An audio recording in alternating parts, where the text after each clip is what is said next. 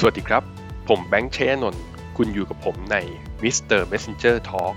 บอกเล่าเรื่องราวเศรษฐกิจและการลงทุนรอบโลก แบบกระชับเข้าใจง่าย และเห็นโอกาสการลงทุนอยู่เสมอ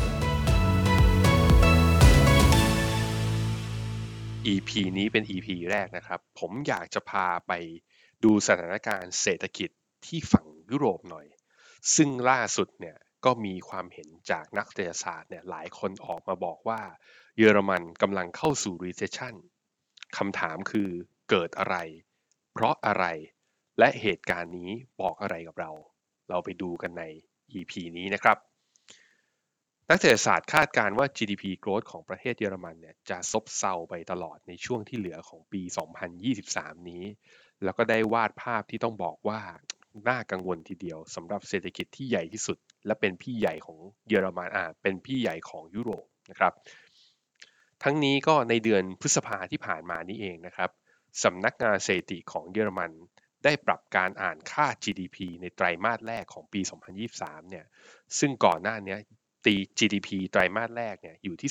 0%ปรากฏว่าเดือนพฤษภาเนี่ยมีการปรับจาก 0%นั้นเป็นลบ 0.3% ซึ่งเมื่ออะทดทดไว้ในใจนะครับว่าไตรมาสหนึ่งนี่ลบ 0.3 เมื่อเอาไปดูและเปรียบเทียบกับไตรมาส 4 ของปีปี 2022 หรือไตรมาสสุดท้ายของปีที่แล้วเนี่ยพบว่าไตรมาสนั้น GDP ของเยอรมันหดตัวอยู่ที่ลบ 0.5%แปลว่าอะไรนั่นเท่ากับว่า GDP ของเยอรมันนั้นในไตรมาส 4ลบ 0.5 และไตรมาส 1 ของปีนี้ลบ 0.3 GDP ติดลบ 2 ไตรมาส แปลว่าเกิดสัญญาณที่เรียกว่า technical recession technical recession นี้แปลว่าเศรษฐกิจนั้นถดถอยแล้ว นี่คือสิ่งที่สะท้อนออกมาจากตัวเลข GDP นะครับ แต่ GDP ที่ตัวติดลบ 2 ไตรมาสนี้ไม่ใช่ตัวเลขเดียวเท่านั้นนะครับ ที่บ่งชี้ว่าเศรษฐกิจของเยอรมันกำลังจะสั่นคลอน ลองไปดูกันครับว่าจริง ๆ แล้วมีอะไรบ้างนะฮะ อย่างที่1ครับ เงินเฟ้อนะครับ หรือตัว inflation ของเยอรมันเนี่ย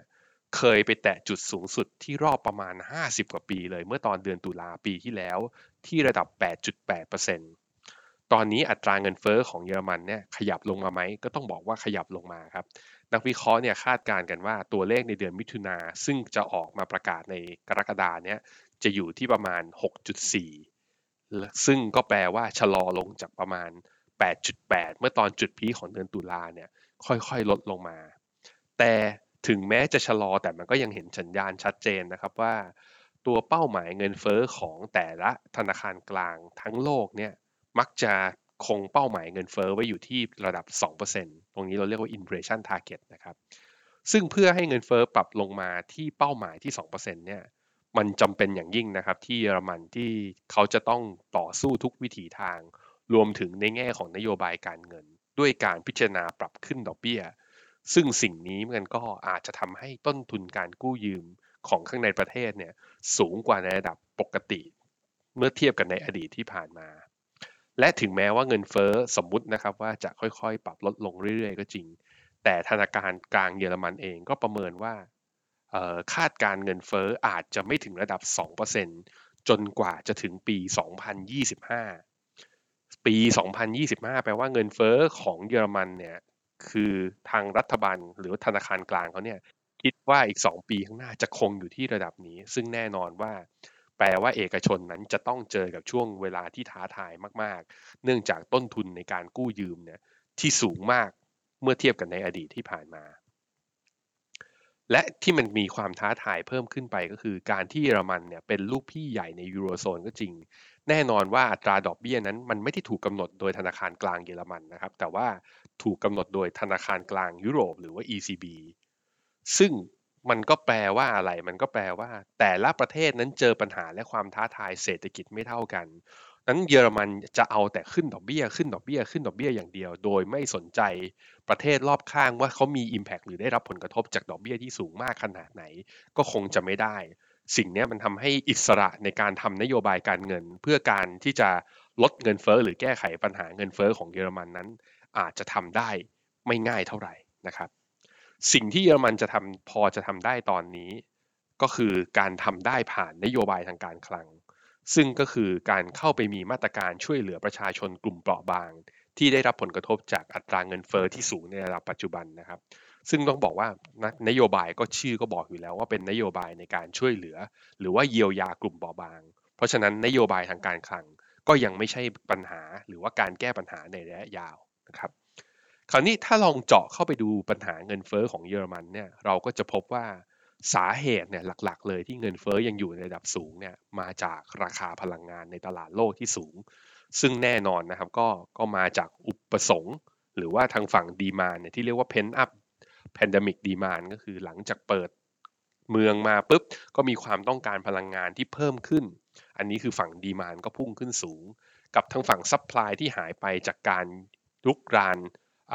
ยูเครนจากรัสเซียนะครับ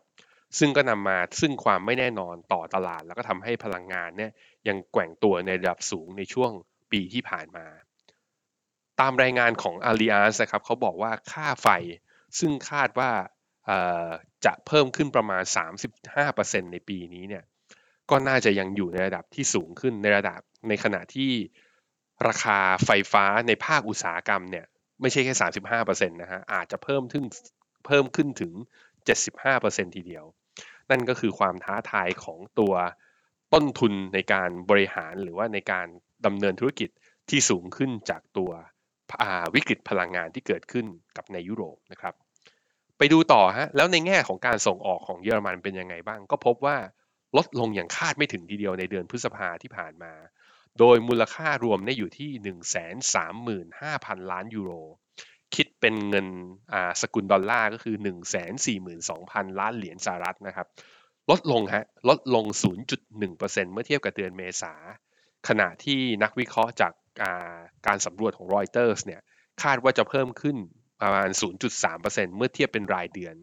นี่ก็เป็นอีกสาเหตุหนึ่งนะครับ หรือว่าเป็นอีกสัญญาณหนึ่งที่กำลังจะบอกแล้วว่า เศรษฐกิจเยอรมันนั้น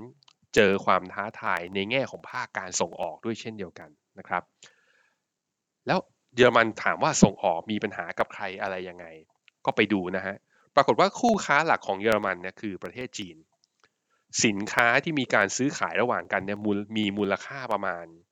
เกินกว่า 300 billion US dollar อะ300 บิลเลียนยูโรนะฮะในปี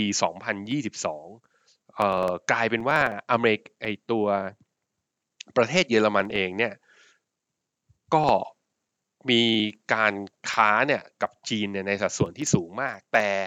ในเวทีของการเจรจา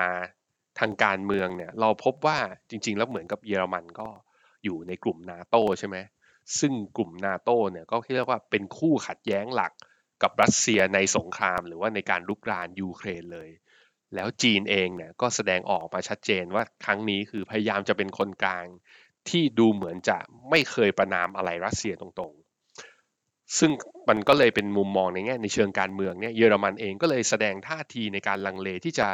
กระชับความสัมพันธ์ทางการค้ากับจีนให้แน่นแฟ้นยิ่งขึ้นในช่วงนี้ เพราะไม่งั้นก็อาจจะมีปัญหาคือจะไปเดินเกมทางด้านการเมืองเนี่ยกดดันในกับรัสเซียเนี่ยได้ยากขึ้นนะครับที่ค่อนข้างชัดเจนว่ายังปัญหาเรื่องความสัมพันธ์ทางการค้าระหว่างเยอรมันกับ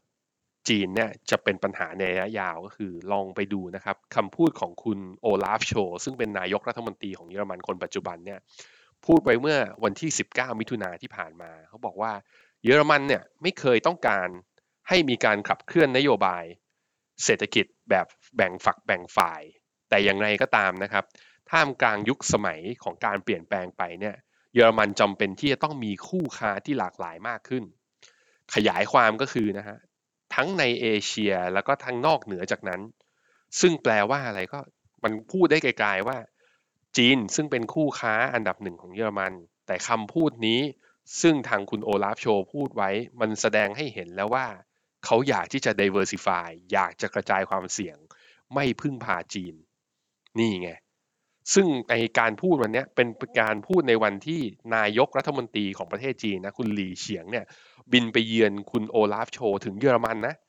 คือบินไปคุยกันแล้วก็พูดเรื่องเนี้ยว่าจะนโยบายนนโยบายเศรษฐกิจเนี่ยคือ ไม่แบ่งฝักแบ่งฝ่าย มันแปลว่าอะไร อันนี้ก็ต้องให้นักลงทุนลองลองติดตามดูนะครับ ในขณะที่มีอีกเหตุการณ์หนึ่งนะครับ ผ่านจากเดือนมิถุนามา เดือนพฤษภาเนี่ย คุณโอลาฟโชเนี่ยแล้วก็ผู้นำอื่น ๆ ในกลุ่ม G7 เนี่ย ก็ออกไปประชุมกัน แล้วออกแถลงการร่วมกันว่า ถึงแม้ว่าเราจะไม่หย่าร้างกันเด็ดขาดนะ decoupling หรือว่า decouple นะจากจีนนะฮะแต่พวกเราเนี่ยจะเดินหน้าแล้วก็หาหนทางในการลดความเสี่ยง คือเขาใช้คำว่า decoupling เนี่ยว่าเปลี่ยนจาก decoupling กลายเป็น de-risk หรือว่าลดความเสี่ยง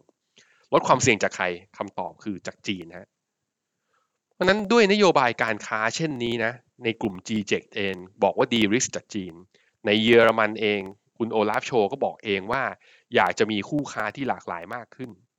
มันก็แปลว่าการส่งออกของเยอรมันในช่วงหลังนี้ คือจะไปโปรโมทให้การส่งออกกระตุ้นมาก ก็ต้องไปหาตลาดอื่นๆอยู่ ซึ่งไม่ง่ายและน่าจะใช้ระยะเวลาประมาณหนึ่ง นั่นจึงเป็นความเสี่ยงที่ทำให้เศรษฐกิจเยอรมันอาจจะเจอช่วงท้าทายในช่วงที่เหลือของปีนี้นะครับ อีกเรื่องหนึ่งที่มันเป็นความท้าทายของเศรษฐกิจเยอรมันก็คือ ตอนนี้เยอรมันเนี่ยเป็นประเทศที่มีประชากรสูงอายุเนี่ยมากที่สุดในยุโรป โดยมีจำนวน ผู้ที่เกษียณเนี่ยหรืออายุเกินกว่า 67 ปีขึ้นไปนะ อยู่ที่คาดว่าจะขึ้นไปถึง 4 ล้านคนภายในปี 2030 2030 ซึ่งตามรายงานของสำนักงานเศรษฐกิจเยอรมันเนี่ยเขาบอกว่าทำให้จำนวนผู้เกษียณอายุทั้งหมดเนี่ยอย่างน้อยๆนะประมาณ 20 ล้านคนจากจำนวนประชากรทั้งหมด 83 ล้านคน หรือถ้าคิดเป็นสัดส่วนเนี่ย24%ทีเดียว จำนวนประชากรที่สูงอายุที่เพิ่มขึ้นแบบนี้ก็แน่นอนครับ ระบบดำนานในประเทศ ระบบเรื่องของภาษี เรื่องของแรงงานที่ขาดแคลนไป แน่นอนว่าต้องมีผลกับการดำเนินนโยบาย แล้วก็เศรษฐกิจของเยอรมันที่เหลือแน่นอนนี่คือความท้าทาย ซึ่งไม่ใช่ประเทศเยอรมันที่เดียวนะครับ ประเทศอื่น ๆ ที่กำลังจะเจอโครงสร้างประชากร ผู้สูงอายุจำนวนมากขึ้นการเกิดที่น้อยลงเนี่ยเป็นความท้าทายของหลาย ๆ ประเทศทั่วโลก รวมถึงประเทศไทยด้วยเช่นเดียวกันนะครับอันนี้เป็นเรื่องประชากรสูงอายุนะและเมื่อรวมกับวิกฤตการขาดแคลนแรงงานเนี่ยที่จะไปกระตุ้นให้ประเทศเนี่ยต้องยกเครื่องยกกฎหมายตรวจคนเข้าเมืองมาเพื่อนำเข้าแรงงานเข้ามาให้มากขึ้นเนี่ยแล้วก็เปลี่ยนผ่านเข้าสู่ยุคดิจิทัล ใช้ประโยชน์จากแรงงานที่มีอยู่เนี่ยให้เกิดประโยชน์สูงสุดเนี่ยสิ่งนี้จึงเป็นความท้าทายของเยอรมันมากๆ คนเกิดน้อยจึงนำเข้าแรงงาน นำเข้าแรงงานมามากนำเข้าแรงงานมามาก เราก็เห็นแล้วแรงงานที่เข้ามานั้น มาจากตะวันออกกลางเป็นส่วนใหญ่ culture นวัตอ่ามุมมองทางวัฒนธรรม หรือว่าความคิดเห็นต่อโลก ความคิดเห็นต่อคนในประเทศเองเนี่ยต่อการที่มีผู้อพยพมากมายเข้ามานี้ เราก็เห็นแล้วว่ามันมีตัวอย่างที่เกิดคอน FLICT กันขึ้นมากมายอย่างที่เราเห็นได้ชัดเจนก็คือ ตัวอย่างการประท้วงที่ขยายวงกว้างในกรุงปารีสที่ฝรั่งเศสในขณะนี้นะฮะซึ่งที่เยอรมันเนี่ยผมคิดว่าถ้าดูจากจำนวนโครงสร้างประชากรที่นับรับผู้อพยพเข้าไปเนี่ยปัญหาของเยอรมันไม่ได้น้อยไปกว่าฝรั่งเศส แต่เพียงแต่ว่ายังไม่ถึงจุดแตกหักหรือเปล่า อันนี้ก็เป็นอีกความท้าทายหนึ่งที่ คืออยากจะ produce GDP ให้เยอะขึ้นนำแรงงานเข้ามาเยอะขึ้น ก็อาจจะมีคอน FLICT ในเชิงสังคม เปลี่ยนผ่านเข้าสู่ยุคดิจิทัลให้เร็วขึ้น ก็อาจจะไม่ได้ง่ายขนาดนั้น เพราะเทคโนโลยีไม่ได้อยู่ในมือตัวเองทั้งหมดนะครับ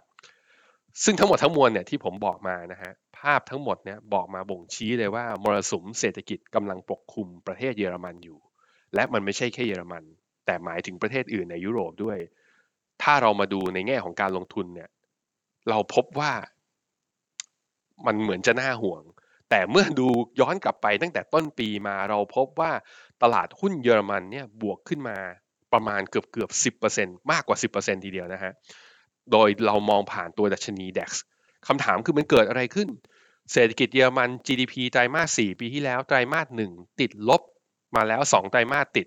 มีแนวโน้มว่าไตรมาส2เนี่ยที่กำลังจะประกาศออกมา ก็อาจจะติดลบด้วยเช่นเดียวกัน มีปัญหาเรื่องเงินเฟอ้อสูงขึ้นดอกเบี้ยได้ไม่เร็วขนาดนั้นมั้ง จำนวนประชากรที่สูงวิกฤตขาดแคลนแรงงาน แล้วทำไมตลาดหุ้น DAX ของเยอรมันเนี่ยถึงวิ่งขึ้นมาได้คำตอบก็คือพอลองไปดูในดัชนี DAX นะครับเราพบว่าเป็นหุ้นขนาดใหญ่ที่ได้ประโยชน์จากทีมเปิดเมืองทั่วโลกเนี่ยอยู่ในสัดส่วนที่ค่อนข้างเยอะก็คือต้องบอกว่า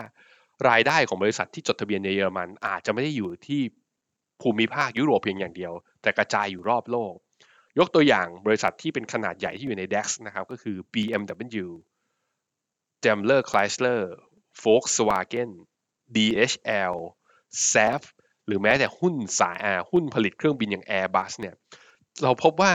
เหล่าบริษัทที่ผมยกตัวอย่างมาเนี้ยรายได้กระจายอยู่ทั่วโลก ไม่ใช่เพียงอยู่แค่ยุโรปเท่านั้น จึงได้ประโยชน์ในแง่ของการฟื้นตัวของเศรษฐกิจหรือ pen up demand หลังจากการเปิดเมือง หลังจากที่เราปิดเมืองมานานจากโควิด อะนี่คือภาพให้เห็นนะครับคำถามคือแล้วคุณเห็นเศรษฐกิจเยอรมันเป็นแบบนี้ คุณเห็นอะไรบ้าง เราจะแปลงเป็นโอกาสในการลงทุนได้ไหม ก็ต้องบอกว่าตลาดหุ้นและก็เศรษฐกิจเยอรมันรวมถึงทั้งภาคพื้นยุโรปยังเจอความท้าทายอยู่ การปรับตัวขึ้นใด ๆ ของตลาดหุ้นยุโรป ยังไม่ได้สะท้อนว่าเศรษฐกิจยุโรปนั้นผ่านพ้นจุดวิกฤตอยู่แล้วไปแล้วนะครับ ซึ่งภาพนี้จริงๆแล้วของเศรษฐกิจยุโรปนั้นคล้ายๆ กับเศรษฐกิจของสหรัฐ และตลาดหุ้นสหรัฐอยู่ระดับหนึ่งคือเศรษฐกิจสหรัฐเนี่ยนักวิเคราะห์กังวลกันแล้วก็บอกกันมาตลอดว่า recession รออยู่ข้างหน้า แต่เราเห็นปีนี้นะเป็นปีที่ทั้งดาวโจนส์ S&P 500 และ NASDAQ วิ่งขึ้นมาได้ดีระดับหนึ่งเลย ภาพจริงคล้ายๆ กับเหตุการณ์ที่เกิดในเยอรมัน แต่ประเด็นเนี้ยเราจะสามารถกลายเป็นกลยุทธ์การลงทุนได้อย่างไรนะ แล้วโอกาสการลงทุนมันเป็นยังไง ภาพที่คล้ายกันของเศรษฐกิจเยอรมัน กับภาพที่คล้ายกันของตลาดหุ้นสหรัฐนี้ จะเป็นโอกาสการลงทุนให้เราหรือไม่ ติดตามได้ในตอนต่อไปสำหรับวันนี้ สวัสดีครับ ฟิโนเมนาเอ็กซ์คลูซีบริการที่ปรึกษาการลงทุนส่วนบุคคล ที่จะช่วยให้เป้าหมายการลงทุนของคุณ เดินทางสู่ความสำเร็จ ไม่ว่าคุณจะเป็นนักลงทุนสายไหน เริ่มต้นที่ 5 0 0 0 0 0 บาท สมัครเลยที่ f i n o m e f i n o m e n a e x c l u s i v e หรือ line at f i n o m e n a p o r t คำเตือน ผู้ลงทุนควรทำความเข้าใจลักษณะสินค้า เงื่อนไขผลตอบแทน และความเสี่ยงก่อนตัดสินใจลงทุน